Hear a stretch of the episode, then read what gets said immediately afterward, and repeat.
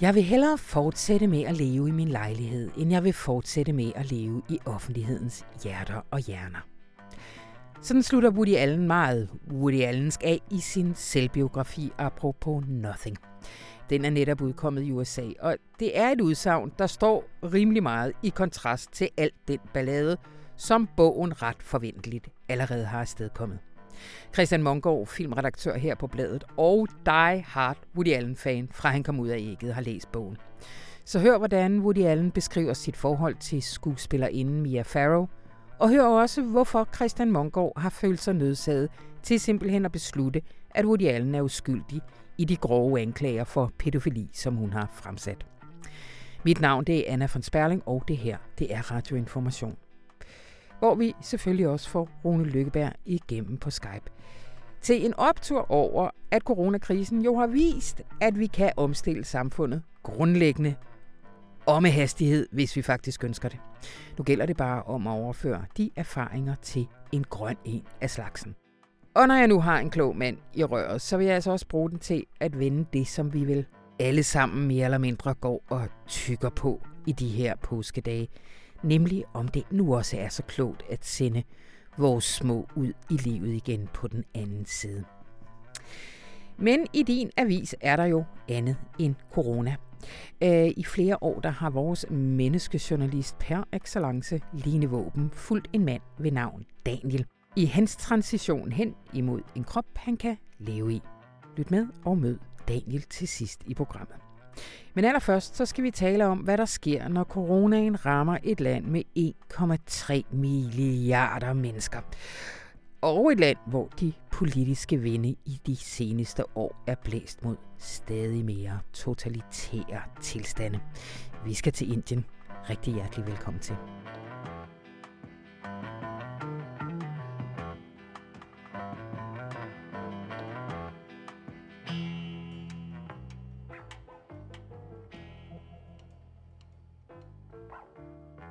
Og så har vi Lasse Karner igennem. Hej Lasse.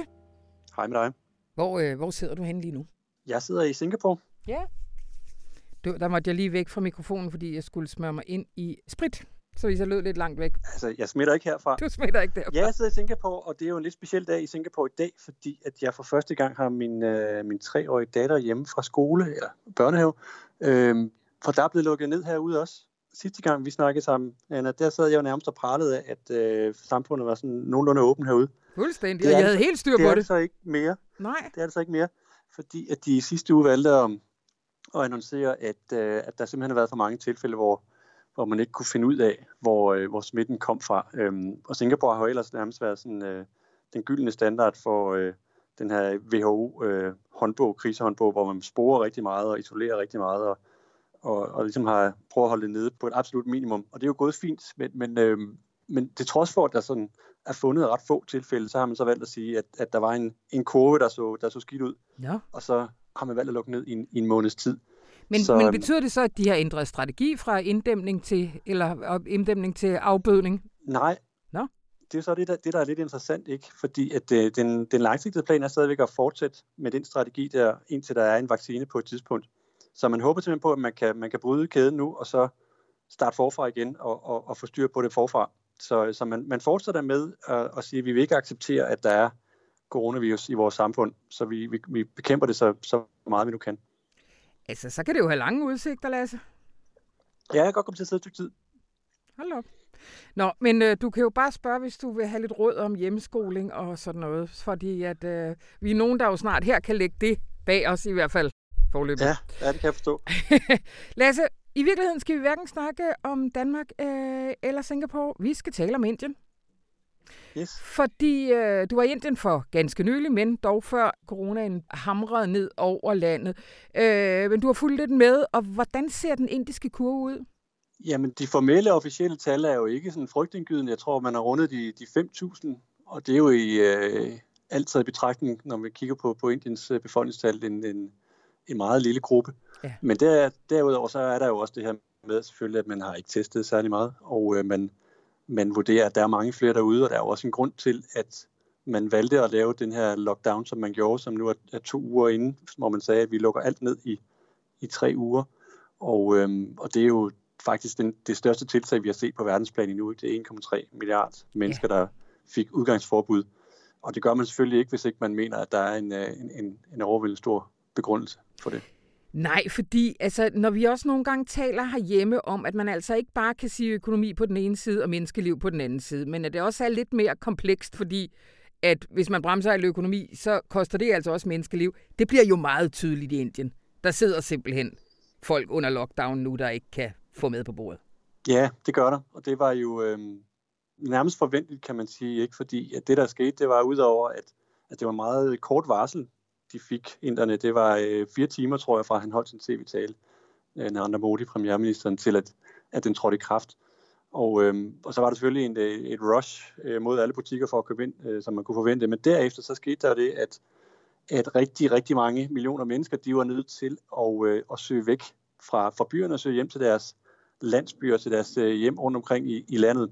Og, øh, og det, det var en, en, en folkevandring af de, af de helt store, ikke? Altså, hvor man kan sige, at deres, de fabrikker, hvor de arbejdede på, de butikker, de arbejdede i, de, de lukkede ned. Og øh, når man så er, er daglejer, som ligesom er afhængig af, af sin løn fra, på dagsbasis, jamen øh, hvad skulle man så ligesom gøre? Ikke? Så, øh, så det kan man sige, at det ramte de fattige øh, ja. rigtig hårdt, og det gør det selvfølgelig fortsat. Ja. Ved man noget om spredningen i, i slumkvartererne for eksempel? Jamen, det er jo det helt store spørgsmål, ikke? Hvordan skal man... Altså nu var jeg selv, da jeg var i, i, øh, i Delhi, der var ude i nogle af de fattigste områder i Delhi, i, i den nordøstlige del, og så man vi jo aldrig kunne, øh, kunne stoppe det fuldstændig sådan nogle steder der. Og det, og det er endda måske, øh, altså jeg tror, de er endnu værre, hvis du tager til, til Mumbai og Calcutta ja. og nogle andre steder i slummen. Det, det, det kan man simpelthen ikke lukke ned for. Nej, der er simpelthen under to meter mellem, hvordan hvor folk sover øh, ind til naboen. Altså det er jo simpelthen ganske umuligt. Øh, har, har Modi, har han overhovedet, altså hvad, hvad, hvad, hvad, hvad har han, han holdt den store tale, hvor at han, øh, han annoncerede lockdown, har man hørt fra ham siden? Ja, han har været ude en, en to-tre gange og udtalt sig. Han har faktisk også været ude og undskylde lidt for, for det kaos, der ligesom opstod der bagefter. Og, og det, der ligesom kan undre en, det er, at der er blevet lavet øh, hjælpepakker efterfølgende, som skulle ligesom imødegå det her og, og nå ud til nogle af de fattigste. Og der kan man selvfølgelig øh, spekulere i, jamen, hvorfor havde man ikke det klar? Altså, hvorfor havde man ikke øh, noget hjælp til de her mest udsatte klar til at starte med, så man kunne have undgået den her exodus, exodus ud, af, ud af storbyerne? Og, øhm, og det tror jeg godt, de har set, at det måske ikke var den, den, den mest øh, planlagte fremgangsmåde, de har, de har gennemført. Så han har været ude og, og beklage den her kaotiske øh, efterspil, der var lige umiddelbart bagefter. Ja. Ved vi noget om, hvad, hvad strategien er nu? nu? Øh, der er en uge til, at denne lockdown i hvert fald ophører, ikke? Jo. Hvad skal der ske? Der er selvfølgelig en masse spekulation, som der vil være omkring, hvorvidt den bliver forlænget eller ej. Øh, men, men det, man kan sige, at det, det tyder på, at man vil gå efter en strategi, hvor... Øh, hvor man regionalt altså, øh, går ned og, og prøver at finde, hvor er de enkelte værst ramte steder, hvor er der nogle clusters, og så vil man, øh, så vil man inddæmme derfra og lave en, en, en, en begrænset zone, hvor, hvor, hvor, hvor der bliver lukket helt ned, også mere end der er nu, altså hvor der simpelthen bliver øh, forbud mod, øh, at biler kan køre rundt, og der er transport, hvor det kun er de øh, altså, nødforsyninger ind og ud, altså hvor der ligesom bliver lukket helt ned, nærmest ja. som det var i, i, i Wuhan i Kina, ikke? Og så laver man en bufferzone rundt om det, hvor der også er lukket delvis ned, og så, altså man prøver simpelthen at, at slå ned rundt omkring, hvor det er, det dukker op, og så, og så begrænse smitten på den måde. Fordi man kan ikke på sigt lukke et, et land som, som Indien med en store befolkning ned. Det, det, det kan Nej. man ikke. Så, så ja, det, det er umiddelbart det, der er planen, men, men lad os se. Det er jo ikke uh, annonceret endnu. Forleden dag talte jeg med med, med din øh, kollega Sonne i Tyskland, og, og selvfølgelig også talt med Burkhardt og sådan noget. De her lande som Indien også, hvor at man del, som deler mellem en, hvad skal man sige, en central regering og så, og så, og så føderalstaterne. Altså, hvordan er forholdet i Indien nu? Er det Delhi, der bestemmer hele, det hele i forhold til corona, eller, eller har, man, har man lagt det ud til delstaterne også? Jamen, det, er, det, er jo, det er jo også det, der har været noget råd, fordi ja. at... Øh, at, at uh, Modi, han, han uh, tog dem jo ikke med på råd. Altså, de fik ikke noget at vide ude i delstaterne. Ja. Og det, det, det går jo ikke, for det er dem, der skal implementere de her ting. Og, uh, og det har der selvfølgelig været stor utilfredshed med, uh, kan man godt forstå.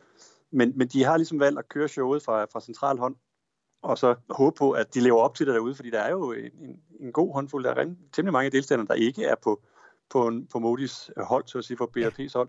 Så der har man simpelthen øh, valgt at sige, at det bestemmer vi, og så må I bare følge trop. Og det er måske heller ikke den, den smarteste tilgang lige sådan en, en, en situation som den her. Og nu når vi er ved BJP, det er jo øh, det hindu-nationale parti, som Narendra Modi han er leder for.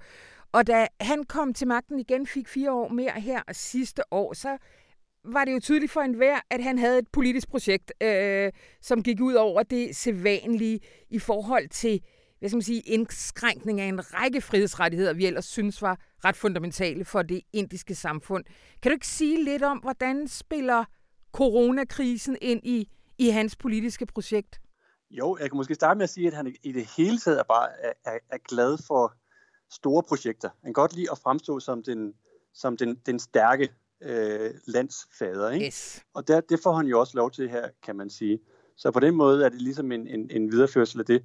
Men det, der også har været i nogle af de andre øh, store projekter, han har gennemført, er, at de, de, de, de er ofte ikke øh, øh, sådan voldsomt detaljeret øh, gennemført øh, sådan ned i, i, hvad der skal ske fra, fra, fra A til B til C. Så det, det er nogle, nogle store bombastiske projekter, ikke, hvor han ligesom kan, kan puste sig selv lidt op. Øhm, men derudover så er han jo også øh, øh nationalist, og, det, og det, det kører jo videre her, hvor man kan sige, at de folk, der så prøver at gå ind og stille kritiske spørgsmål, eller, eller bringe nogle af de her ting op, som vi lige har snakket om nu, ja. som, som sætter ham i et dårligt lys, at de bliver så hængt ud på sociale medier, og, og også i, i store dele af den, den hinduistiske presse, ja. som værende forrædere eller, eller antinationale. Og, og den, den linje bliver kørt videre. Så har vi jo haft en masse øh, voldsomme sammenstød i, øh, i Delhi øh, her i, øh, i foråret. Kan du ikke lige sige lidt om baggrunden for dem, og så hvor står den kamp nu her under, under lockdown? Jo, baggrunden er jo lidt i stil med det, vi snakker om lige, lige før, ikke? Hvor, hvor den hindu-nationalistiske agenda, som, som BLP er den politiske arm af, at de har, de har sat sig for at, at skabe et samfund, hvor, hvor det er øh, hindu-sprog, hindu-kultur og hindu-baggrund, der er det dominerende. Ja. Og, øh, og det bliver set som et opgave med den sekulære del af den indiske DNA. Mm. Og øh, det vil sige, at det er meget øh, minoriteterne, især muslimerne, der bliver udstillet som, som dem, der er, er de andre, og, og hinduerne, det er så os. Og det er dem, der er i flertal i Indien. Ja. Og øh, grunden til, at jeg for eksempel var i, i, i Delhi her for øh, halvanden måneds tid siden, det var jo, fordi der var de her kæmpe store sammenstød imellem øh, nogle, nogle hinduer og, og øh, nogle muslimer, øh, som så udviklede sig til egentlig bare at, at være en organiseret form for vold, hvor øh, muslimerne var dem, der gik langt, langt hårdest ud over. Ja. Og, øh, og nu kan man så sige, på grund af på de tiltag, der er blevet startet nu her, så, så mange af de disputter, der var rundt omkring og demonstrationer for og imod, de er, de er jo gået lidt i sig selv. Ikke? Når der er udgangsforbud, så er det lidt svært. Men de er jo ikke forsvundet af den grund. Nej. Og, og man kan så også se på meget af det, der foregår nu, at, at den her antimuslimske retorik, den fortsætter også bare i, i, i, i et andet spor, i og med, at, at mange af dem, der er blevet bekræftet med, øh, med, med covid-19, de er de muslimer, og de, de kommer fra en, øh, en muslimsk bevægelse, som havde et stort arrangement i Delhi. Yeah. Og øh, det bliver så viklet ind i hele den her øh, retorik, antimuslimsk retorik, og så bliver det bragt frem som endnu et eksempel på, at de er ballademærende, og øh, det er det, vi skal gøre noget ved. Ikke? Det, ja. det er den ydre fjende, som man tager frem igen. Ja. Man siger jo lige her til allersidst, at øh, covid-19 ikke har det særlig godt over 32 grader. Øh, det nærmer sig vel i Delhi her. Maj plejer at være en af de varmeste måneder. Det, det, det er vel også sådan noget, man lægger sætter sin lid til, eller hvad? Ja, det, det, det, det tror jeg det alle sammen, vi går og håber lidt på. men nu kan jeg jo bare sige, som en, der sidder i, i Singapore, hvor der konstant er 31 grader, øh, og lidt over nogle gange, at der er jo ikke så frygtelig meget, der, der tyder på, at, at den forsvinder af, af den grund. Nej. Men jeg tror, jeg tror, at der er mange, der håber på, at det har en effekt i hvert fald, at det dæmper det i et eller andet omfang.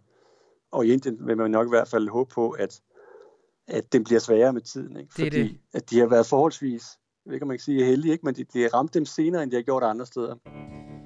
Så de har købt sig lidt tid i hvert fald. Lasse, det skal vi sikkert tale meget mere om senere. Jeg siger for nu tusind tak til dig. Selv tak.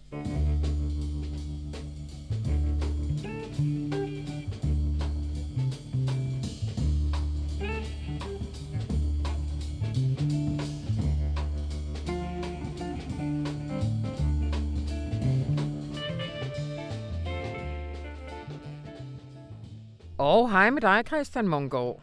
Goddag, Anna von Sperling. Prøv at fortælle, hvor du sidder helt fysisk. Jeg sidder på Midtjylland. Ja. Downtown, Osted. Jeps. Lige ved siden af Osted Kirke på øh, en 300 år gammel stråtægt gård med øh, bindingsværk og hele paduljen. Den er så pæn. Jeg har engang været der til et medarbejderseminar. Simpelthen. Og det var lige ved, at vi aldrig tog hjem igen. ja, det var frygteligt. Jeg skulle fandme smide jer ud. Det var ikke noget, værd noget. øhm, Christian Mongård, du har fået god tid til at læse en meget tyk bog, som jeg faktisk aldrig troede ville udkomme. Ja, det er rigtigt. Det er Woody Allens øh, selvbiografi, Apropos of Nothing, som den hedder. Apropos ingenting. Ja. Som jo er en typisk titel for ham, sådan lidt ironisk. Altså, han er jo sådan en af vores allerstørste øh, komediefilminstruktører, men han har altid sat sit lys under en skæppe, må man sige. Han har aldrig rigtig selv regnet sig selv for at være ret meget, og det passer jo meget godt til den der titel der. Øh, fordi han vil egentlig hellere, altid hellere ville have været Ingmar Bergman end Woody Allen. Okay. Og det har han ikke rigtig føler, han har haft evnerne til. Men ja, den her bog har jo været, altså åbenbart har Woody Allen i flere år forsøgt at få den her bog udgivet, uden at det lykkedes ham. Øh, der er flere forlag, som, altså af de store amerikanske forlag, som har sagt nej, indtil han så endelig fik øh, Hachette, som er et af de helt store amerikanske forlag, til at sige ja, og bogen skulle så være udkommet lige omkring nu faktisk, eller for, for nogle uger siden. Men så øh, kom cancel-kulturen øh, og sløjfer-kulturen og ramte ham lige i nakken. Mm. Hans øh, søn, Ronan Farrow, gik simpelthen ud og lavede en boykot-kampagne mod øh, Hachette, som også udgiver Ronan Farrows bog, øh, eller bøger. Eller hvad, Hvem er Ronan Farrow, udover at være Woody Allens søn? Ja, men altså, han er jo så Woody Allen og Mia Farrows søn, ja.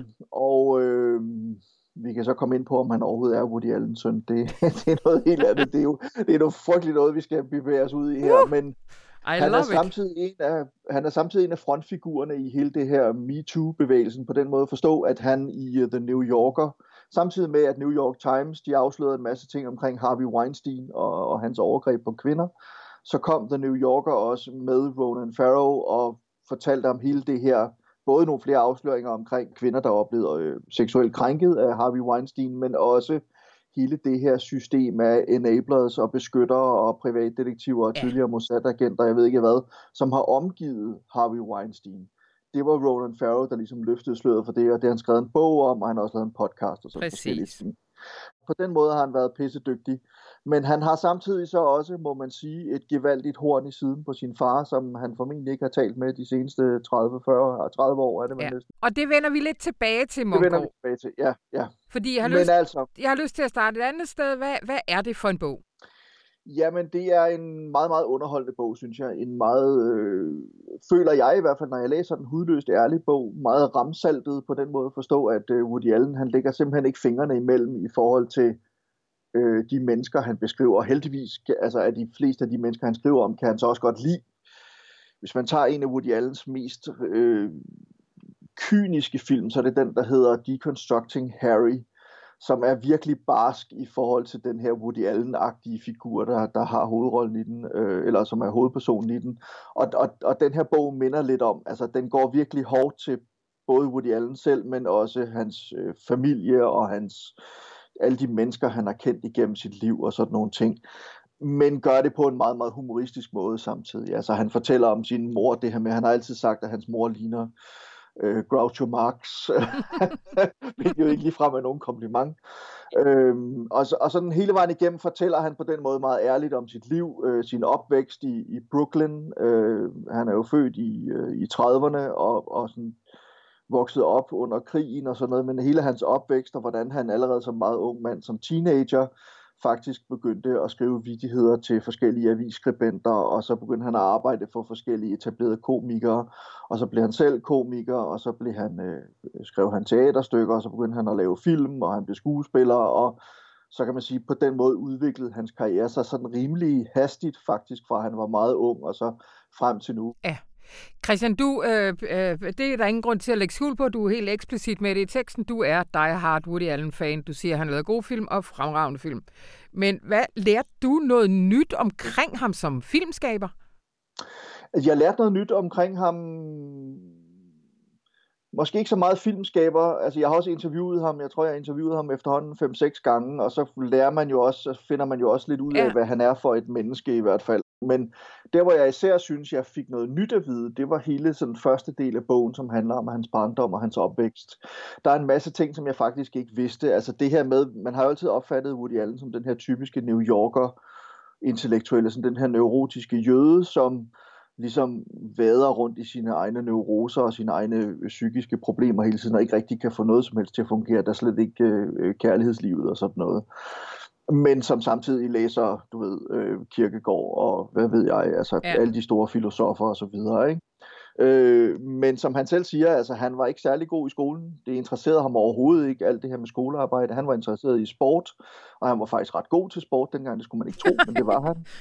Men så fandt han også ud af, at alle de der skønne unge kvinder, skråstrej piger, han var interesseret i, dengang han selv var teenager, jamen de talte om alt muligt andet. De talte om bøger, de talte om teaterstykker, de talte om filosofi og sådan noget. Og det var selvfølgelig især, da han kom op i gymnasiet og også blev lidt ældre. Mm. Og så fandt han ud af, at for at kunne hamle op med de her kvinder, så var han nødt til selv at, at begynde at gå, i, gå på museer og, og, og læse altså de store klassikere og læse filosoferne og så videre. Og det var faktisk på den måde, han endte med at få en, en smag for det, eller, eller også ligesom det interesseret i alt det der. Og så havde han den fordel, som han siger, som gør, at en af grundene til, at han kan slippe afsted med at, at give sig ud for at være intellektuel, det var, at han havde briller. Nå ja.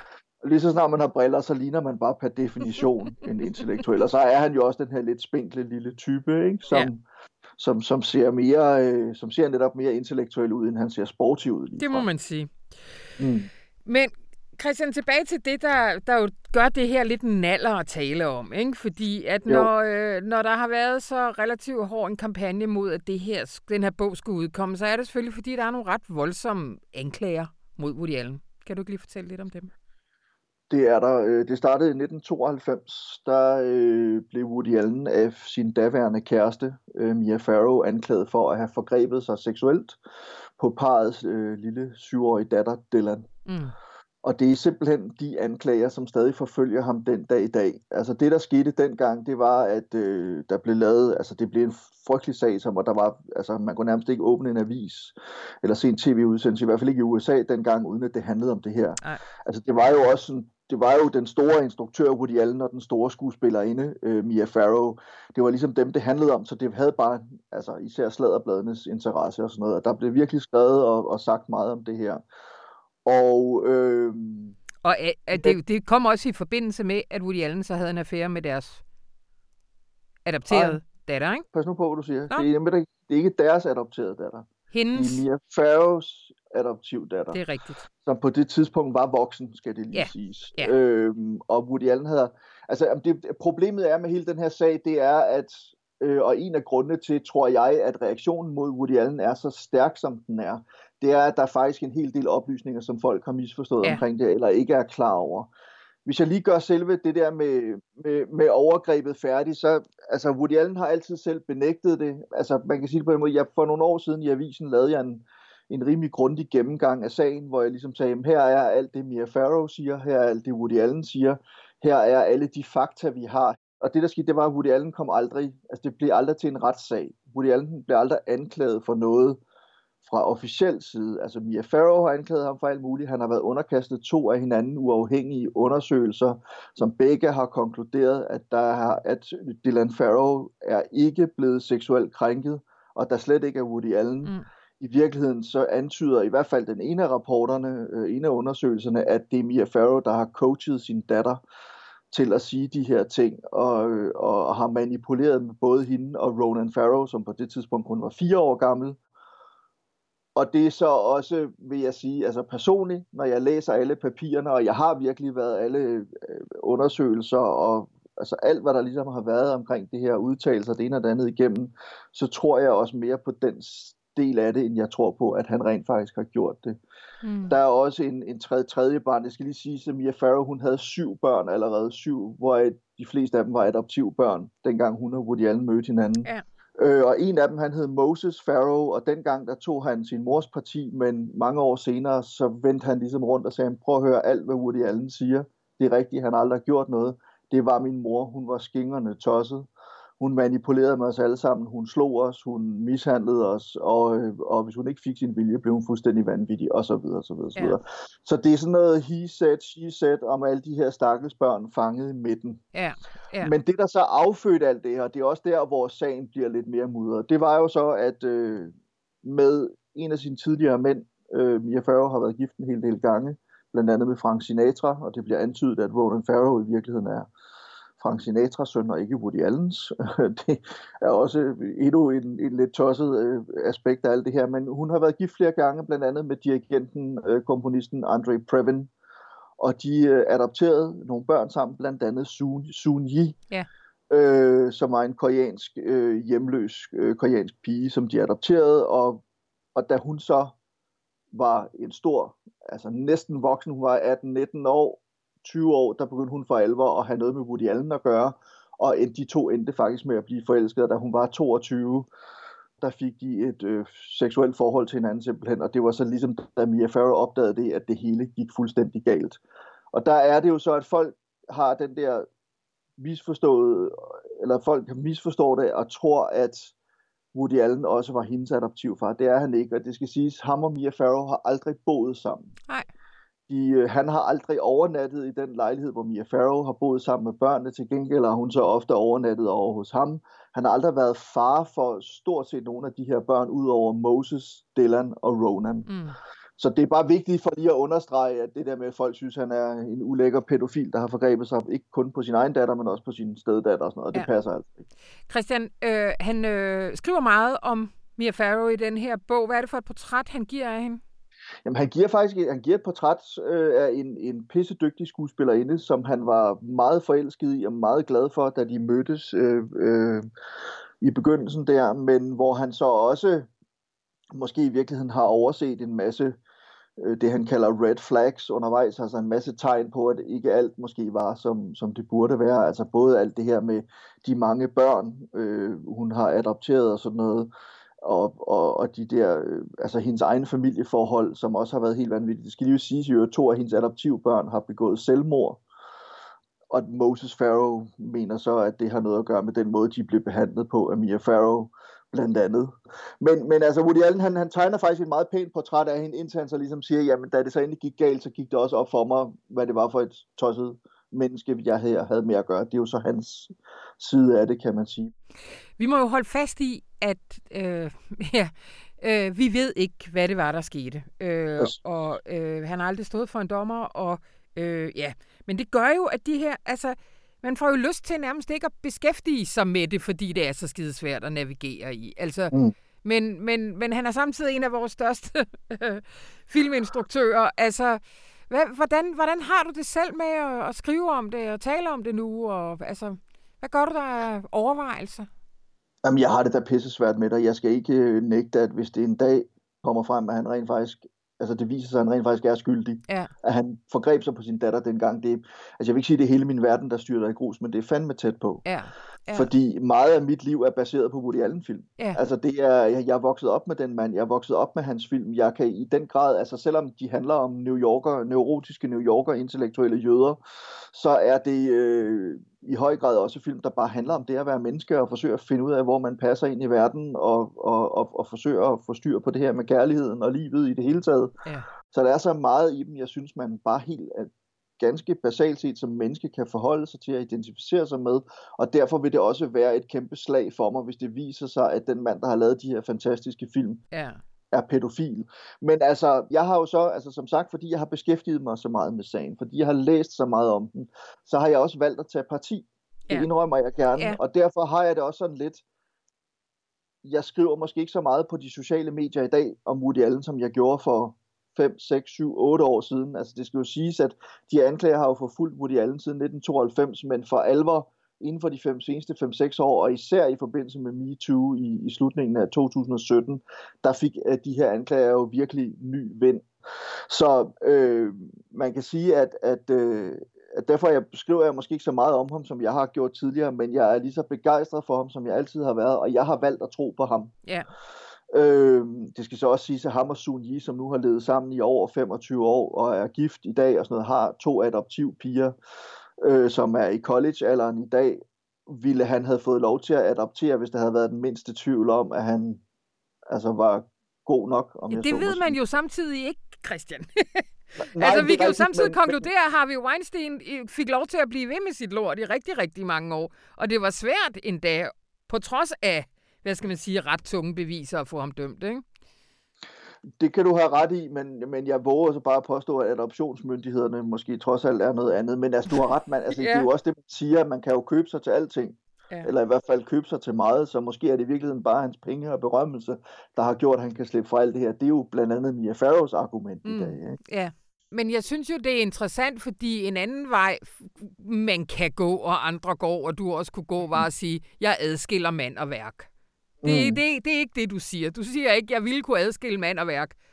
Du siger, jeg, bliver, jeg, jeg tror på ham, og derfor kan jeg. Jeg tror personligt, altså jeg ved godt, det er det, man siger, og det er jo det, alle siger, at det skal man gøre, man skal ad- adskille mand og værk, men i forhold til Woody Allen, jeg skriver det, jeg har jo skrevet om den her bog øh, til avisen, og noget Ja. af det, jeg blandt andet skriver, det er, at, at øh, hans film er ikke selvbiografiske, men han henter mange elementer fra sit eget liv, og der er ingen tvivl om, at han i mange af de film, hvor han spiller en hovedrolle selv som den her lille neurotiske intellektuelle type, som netop kæmper med, med, med kvinderne, at der har han i høj grad også trukket på sig selv og på sit eget liv. Det er der ikke nogen tvivl om. Jeg synes, det er utrolig svært at adskille de to Ja. ting. Og selvfølgelig skal man det, men jeg har i hvert fald personligt meget svært ved det, og Ja. derfor er det også et valg, jeg tager, når jeg siger, at jeg tror på ham. Altså, det handler også om mit eget psykiske velbefindende i alt Ja. det her. Jeg er Ja. ikke sikker på, at jeg kan blive ved med at se hans film, hvis jeg en dag fandt ud af, at han skulle være skyldig. Det Nej. tror jeg ikke, jeg gør, men hvis det skulle ske. Ikke? Christian, øh, han slutter med at sige, at han ikke kærer sig om sit eftermæle, men er det her ikke et, øh, et arbejde på et eftermæle? Jo, det tror jeg, du har ret i. Altså et eller andet sted, så, så tænker jeg på forhånd, inden jeg læste bogen, om det måske i virkeligheden handlede om at sætte skabet lidt mere på plads i forhold til hele den her Mia Farrow-sag og sådan noget. Men ud af de 400 sider bogen er, er der måske øh, 50-75 sider eller sådan noget, som handler om, om hele den her sag, Ja. ulykkelige sag. Øh, så det handler jo også om hele hans liv, og det handler jo også om at riste en rune og sådan noget. Men jeg tror også, at det handler om at bare ligesom at få lov til at fortælle sin historie. Han er jo en historiefortæller, og jeg tror, det er vigtigt for ham. Altså, han er 84, og han er sådan en af dem, der lever af og arbejder med, så må sige. Altså, han kan ikke stoppe. Derfor har han skrevet den her bog. Og, og så jo, selvfølgelig tror jeg også, det betyder noget for ham med det her eftermæle, men som han jo selv humoristisk har sagt, både i interviews tidligere, og han siger det et par gange her i bogen, i stedet for at leve i, i publikums hjerter og hjerner, så vil han hellere leve i sin lejlighed på Manhattan. Ikke? Til allersidst, Ja, er det en god bog? Skal man gå ned ind og læse den? Er det en page-turner? det synes jeg faktisk, det er, fordi den er så morsom, og den er så skarpt skrevet, og fordi han er så ærlig, og det skal lige siges, at han er hård ved mange andre, men han er også virkelig hård ved sig selv. Altså, hvis man godt kan lide Woody Allen-film og more sig over de replikker, personerne har, så vil man også more sig over den her bog, fordi det er ligesom at se en Woody Allen-film. Skønt. Christian Mongård, tak skal du have. Selv tak, Anna.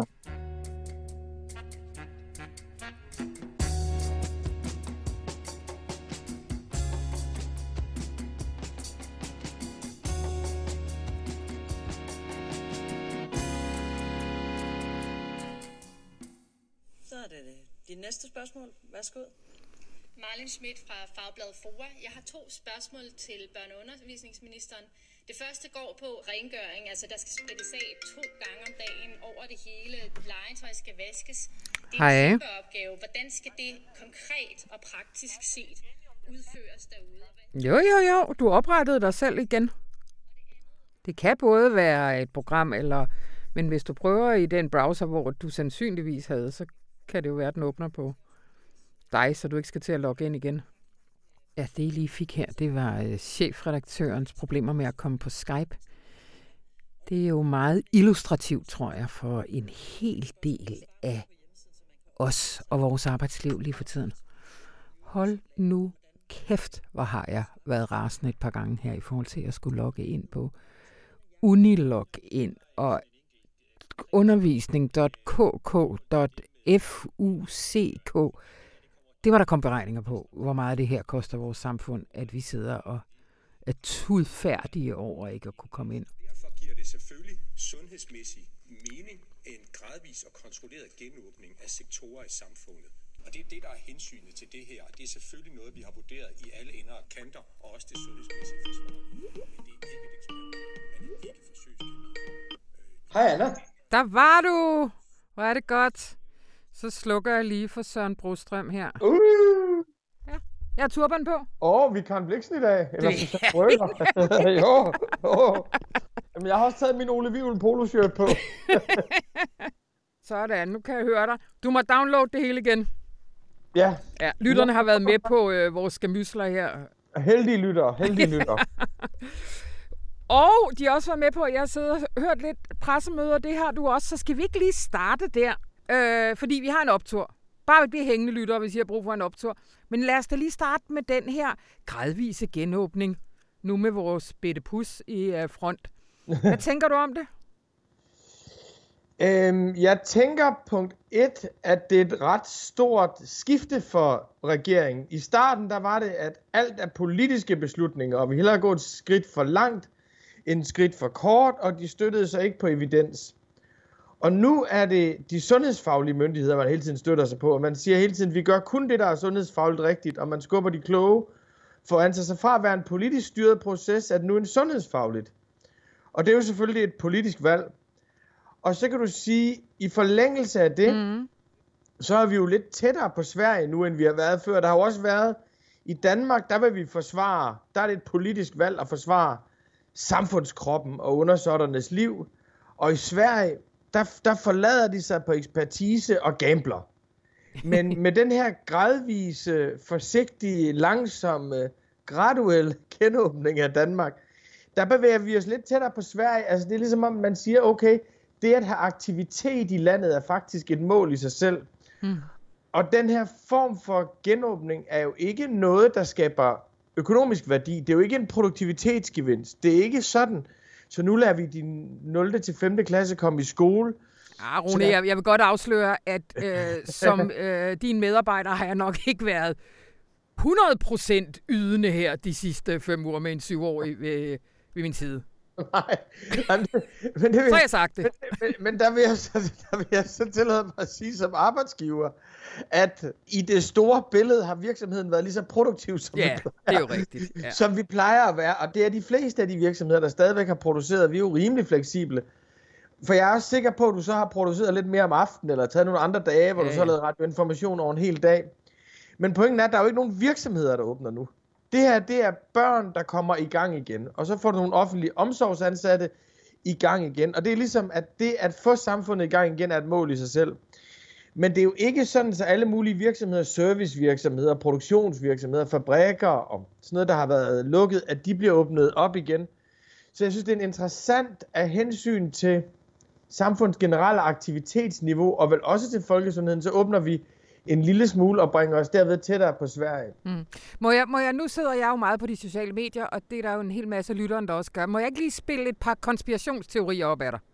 Jo. Altså, den ene, det er det her med vores børn som forsøgskaniner. Jeg har lige set Brostrøm også skulle stå og afvise det. Hvad, hvad, hvad tænker du om sådan en, en angst? Jamen, jeg tænker, at det er utrolig svært. Det er en utrolig interessant politisk proces at omgås det her corona. Fordi på den ene side skal du for, gøre folk bevidste om, at det er alvorligt. Ja. Og på den anden side skal du ikke skabe panik. Altså på den ene side, så skal du sige, det her, det handler bare om, at vi skal på den grønne kurve, og ikke den røde kurve. Mm. Øh, og på den anden side, så skal folk tage det alvorligt. Og der kan du se, der er det jo kommet en lille smule over.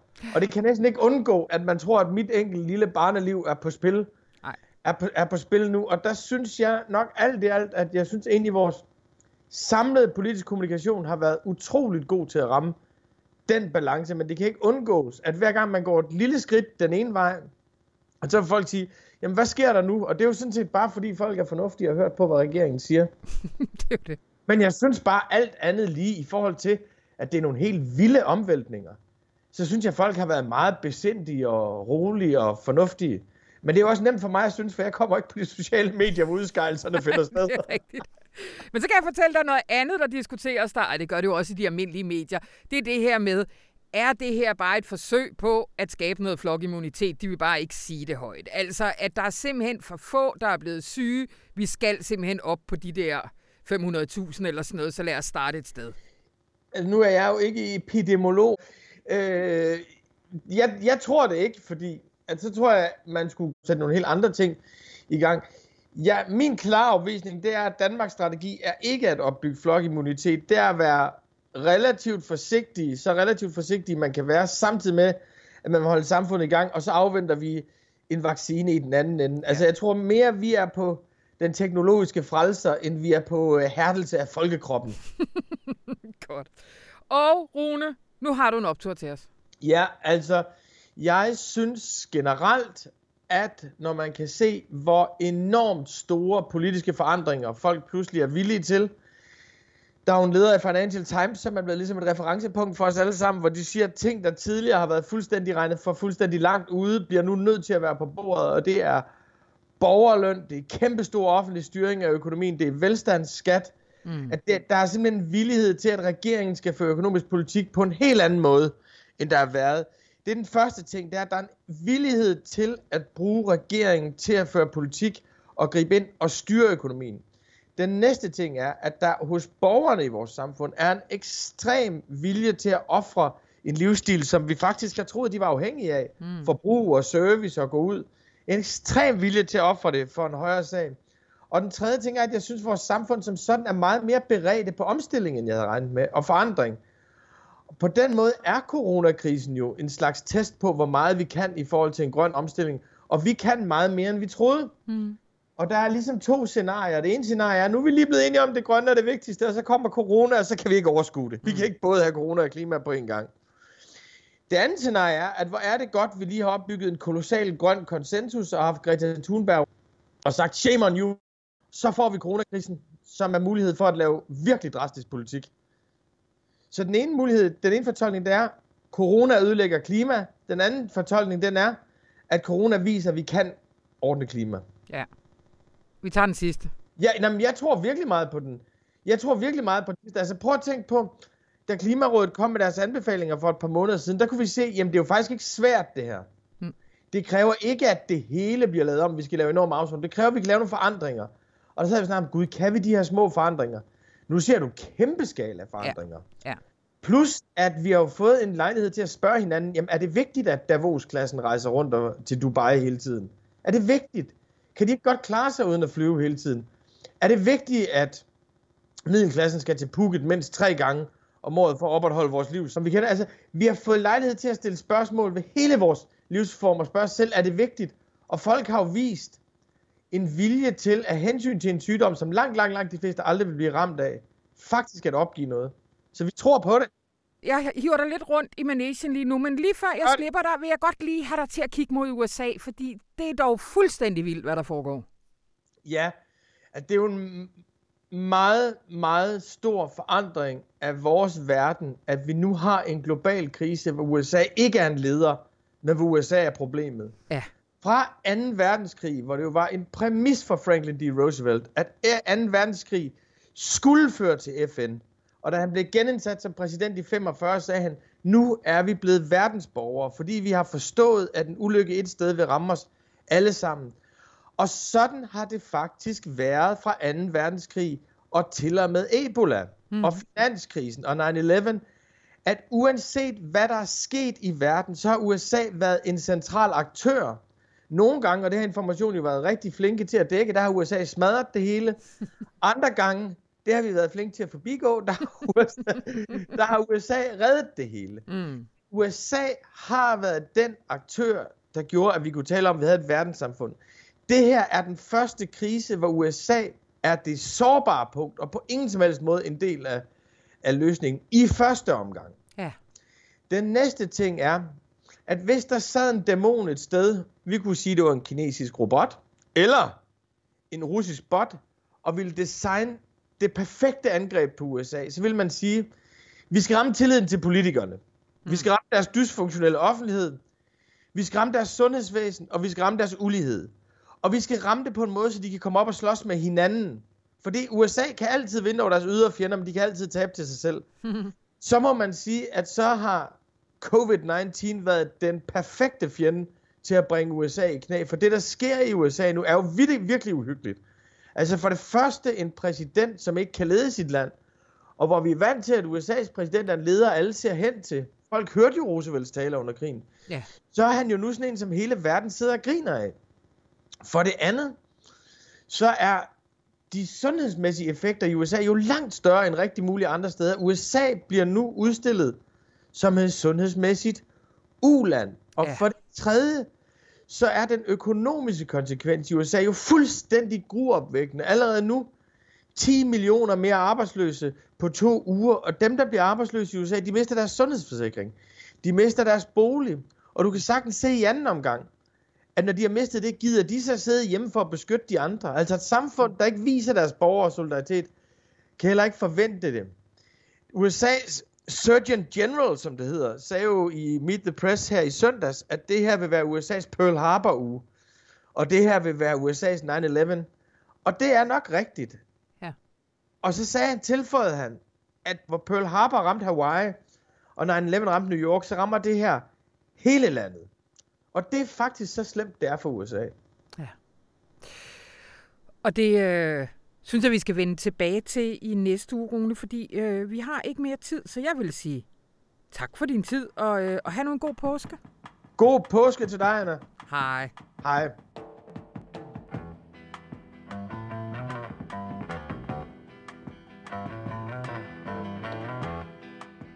Hej, jeg hedder Rune Lykkeberg. Jeg er chefredaktør på Information. Og jeg vil bare sige til dig, at hvis du godt kan lide radioinformation, og hvis du godt kan lide det indtryk, du får af information, og hvis du gerne vil have mere information, så er der faktisk en mulighed for det, og du behøver slet ikke betale for det i første omgang. Du kan gå ind på information.dk-prøv nu. Der kan du få fire ugers gratis digitalt abonnement med information. Og hvis du også vil have det på print fredag og lørdag, ja ved du hvad, så går du også ind på information.dk-prøv nu, og så får du det også på print fredag og lørdag. Det er gratis i første omgang, og vi er ikke interesseret i at tage røven på nogen. Vi er interesseret i stærke, bæredygtige relationer, så derfor vil du blive spurgt, når du skal til at betale. Jeg vil bare sige én ting. Det kan være meget vanedannende, men det er en vane, man bliver glad for.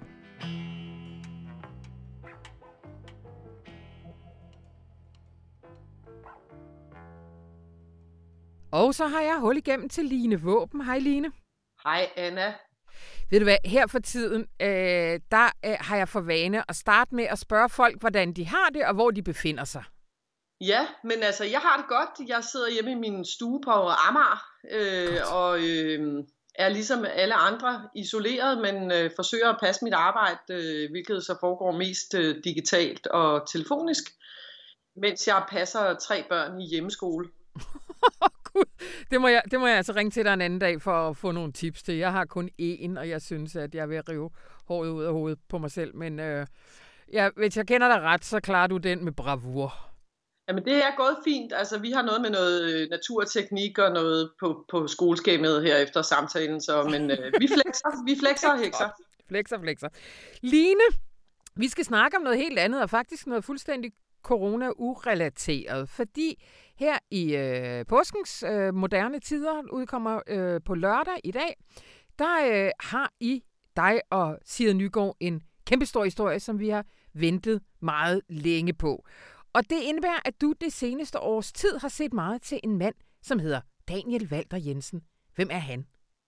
Jamen, øh, Daniel Walter Jensen er øh, en, en midalderne mand, eller øh, lad mig starte et andet sted. Han er en midaldrende mand, men det har han ikke altid været. Nej. Han øh, blev født øh, som øh, kvinde, øh, og har i mange år været Linda Karina. Og øh, for 10 år siden, der valgte han at skifte navn til Daniel, og øh, begyndte at få øh, hormonindsprøjtninger med testosteron, og fik et flot øh, mørkt skæg og lang hår på benene og hår på brystet. Men der er jo så en ting, øh, han har haft et meget stort ønske om, nemlig at få øh, fjernet sine bryster. Ja. Og øh, den proces har vi så fulgt noget af, Sigrid og jeg, det seneste år. Godt. Hvordan kom du i kontakt med Daniel?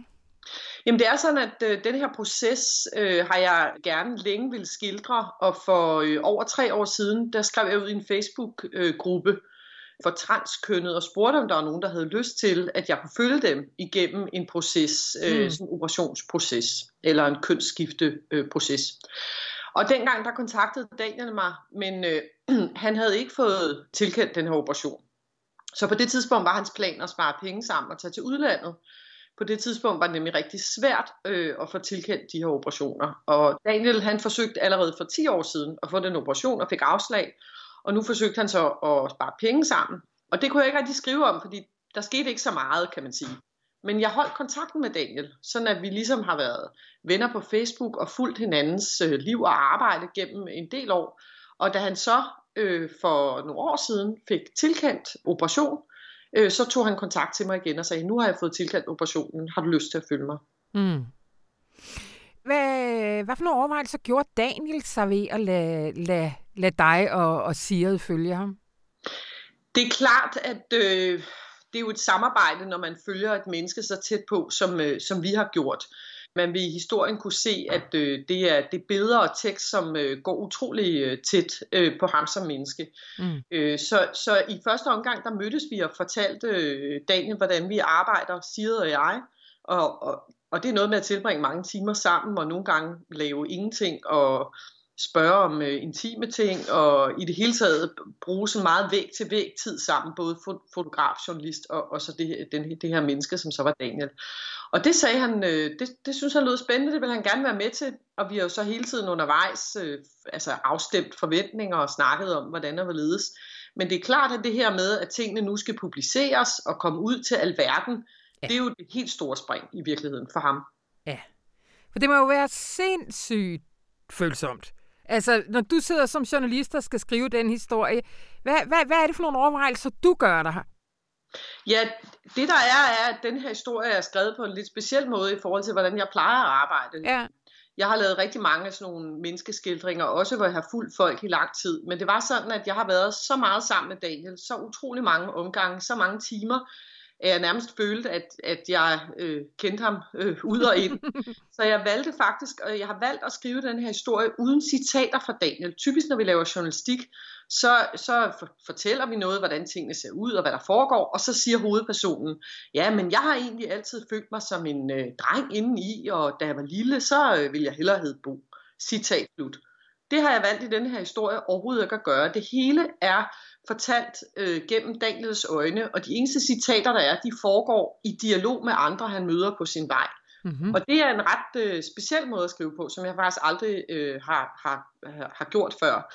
Men lige i det her tilfælde, der føltes det som det eneste rigtige, fordi vi er så meget inde i ham øh, som menneske. Hvad, hvad, altså, når man sidder som journalist og skal skrive sådan en historie her, ikke, så skal man jo passe sit arbejde. Man skal simpelthen skrive den mest optimale historie, som fænger og går tæt på og alt det der. Men du sidder også over for et menneske. Altså, hvordan afbalancerer man de her ting? Ja, det er jo, man, man træffer nogle valg, hvor man tænker, jeg skal ikke øh, udstille det her menneske. Ej. Jeg skal fremstille det her menneske. Og, og lige med Daniel, der har vi jo faktisk at gøre med, at Daniel er, er sårbar. Altså han er i en sårbar situation. Han har haft rigtig mange problemer i sit liv, både psykiske problemer, han har misbrugsproblemer, han har været hjemløs. Så han er jo, en, om man så må sige, det som nogen vil kalde skrøbelig. Men ja. han er også utrolig stærk. Han er utrolig klog utrolig reflekteret, og faktisk også et ret, øh, på mange måder ret stærkt og unikt menneske. Mm. Og det kunne jeg jo mærke igennem det her, at trods af hans skrøbelighed, er han også meget modig. Så jeg har jo talt meget med ham, og det har siger også, omkring det her med, at det at have modet til at stille sig frem, kan være rigtig vigtigt for andre mennesker, som kan læse den her historie, forstå nogle vigtige ting omkring, det at være transkønnet, men også for andre transkønnede, kan give dem modet til, at, til måske at, at stå, stå ved dem, de er, og springe ud som dem, de er, og så videre. Så det er jo en vigtig ja. historie på mange planer, og det tror jeg, at Daniel har forstået undervejs, og det er også derfor, at han er gået med på at gå så langt og stå frem som den, han er. Og når jeg siger stå frem som den, den han er, så det er jo både tekst og billeder. Altså Sirius ja. billeder går meget, meget tæt på. Ja. Han er, øh, han er nøgen, han bliver opereret, han, øh, altså det, det, vi, vi, vi er virkelig, virkelig tæt på mm. i tekst og billeder her. Mm. Øh, så det er jo et kæmpe, kæmpe mod fra hans side, og derfor håber jeg jo selvfølgelig også, at det er en historie, der får mange læsere, men også får positive øh, reaktioner og anerkendelse, øh, for det er faktisk også en positiv historie om en mand, der kæmper en kamp, øh, har en drøm om noget, og rent faktisk lykkes med det, men også undervejs erkender, at selvom at man får sit største ønske opfyldt, så har man stadig øh, nogle ting at arbejde med. Ja. Yeah. Du har været lidt inde på det, men altså, du kunne jo vælge at skrive alle mulige historier om alle mulige mennesker. Hvorfor har du valgt at bruge så lang tid på at, at skrive en historie om Daniel? Jamen altså, jeg har jo selv, øh, for mig har det her også været øh, hvad skal man sige, en rejse ind i et, i et ukendt land. Mm. Altså, øh, jeg er jo øh, totalt øh, ciskønnet kvinde, mm. øh, og, og det her med at skifte køn, det gør mig bare nysgerrig. Altså, hvad er det? Altså, så for mig var det sådan helt almen nysgerrighed, og det at udforske. Det er det tit med mine journalistiske projekter. Der stiller jeg mig selv nogle spørgsmål, der handler om, hvad vil det sige at være en anden? Mm. Det grundlæggende for min journalistik er jeg interesseret i at finde ud af, hvad vil det sige at være den anden, og formidle det til andre, så andre kan forstå det og spejle sig i det, og enten genkende sig selv, eller forstå andre bedre. Og det er i virkeligheden også det, jeg er ude på her, og det her er en historie om transkønnethed, men det er jo også en historie om bare, hvad det helt simpelt, hvad det vil sige at være menneske, have en kamp og drømme om noget. Mm. Øh, og det at også erkende, at ja, man kan tænke og drømme om hele sit liv, og de sidste 10 år kæmpe for at få fjernet sine bryster, men selvom at Daniel får fjernet sine bryster, så er der stadig en masse ting, han skal arbejde med inde i sig selv. Yeah. Og han bliver ikke en, en anden indeni af at ændre sig selv udenpå. Så der er en masse af de øh, ting i denne her historie, som er helt almen menneskelige, øh, grundlæggende spørgsmål, og øh, vi stiller os selv. Og derfor er den forhåbentlig interessant for, for alle mennesker at læse, uanset om man interesserer sig for transkønnethed eller ej, vil man kunne spejle sig selv, håber jeg at blive klogere på sig selv af at, at læse den her historie, fordi den handler om nogle helt øh, grundlæggende ting omkring identitet, øh, køn, kamp og, og, og hvem vi er som mennesker og hvad vi går og drømmer om. Ja. Sire Nygaard, fotografen, havde også en øh, optager med ude, Øh, og det har I lavet sådan en, en, lille, en lille teaser med, så vi, øh, så vi skal lige møde Daniel her også. Kan du ikke lige lægge op til det her lille klip? Jamen her kan I høre øh, Daniel selv fortælle, øh, hvem han er, hvorfor det har haft så stor betydning for ham, og hvordan han oplever det her med, at, at han endelig bliver, bliver flad. Altså. Ja. Tusind tak, Line Våben og alle jer andre. Læs historien om Daniel i moderne tider på lørdag. Og god påske, Line. Tak, Anna. hej, hej. Jeg tror også, jeg bare havde det sådan, nu lægger jeg mig bare til at sove, og så må I ordne resten. Altså nu, nu er jeg ligesom i jeres hænder, nu gør I bare med mig, hvad I har lyst til. De skal bare væk. Og så kan jeg bare huske, at det sidste narkoselægen siger til mig, at nu skulle, nu skulle det snart virke. Og så sagde jeg, at jeg kan faktisk allerede mærke det. Og så kan jeg ikke huske mere. Så er jeg væk. Jeg tror at faktisk, jeg gik ud på gangen for at hente mig noget saftevand, efter at jeg var vågnet op. Og så får jeg set mig selv i, i spejlet i døren, eller der var sådan en glasrude. Det var sådan helt, what? Jeg er helt flad. Det føltes som om, det var helt ude af proportioner, fordi jeg er så vant til, at, at der var tre buler. Øh, nu er der bare en kæmpe stor bul, som er min mave. Jeg synes jo, jeg er den. Jeg synes jo, jeg er den, jeg hele tiden har været. Altså, der er ikke, det er ikke, fordi der er så meget, der er ændret. Ja, min krop er en anden, men min hjerne er jo stadigvæk den samme. Jeg ved, der er en masse ting, jeg skal arbejde med, men jeg er glad for, at jeg ikke skal arbejde med min psyke som Linda, men at jeg skal arbejde med min psyke som Daniel. Øhm, fordi Linda har, ikke, har aldrig rigtig eksisteret. Hun har været sådan et en mærkelig ting, som alle andre ligesom kunne se, men som jeg aldrig har, jeg har aldrig kunne få øje på hende. Faktisk.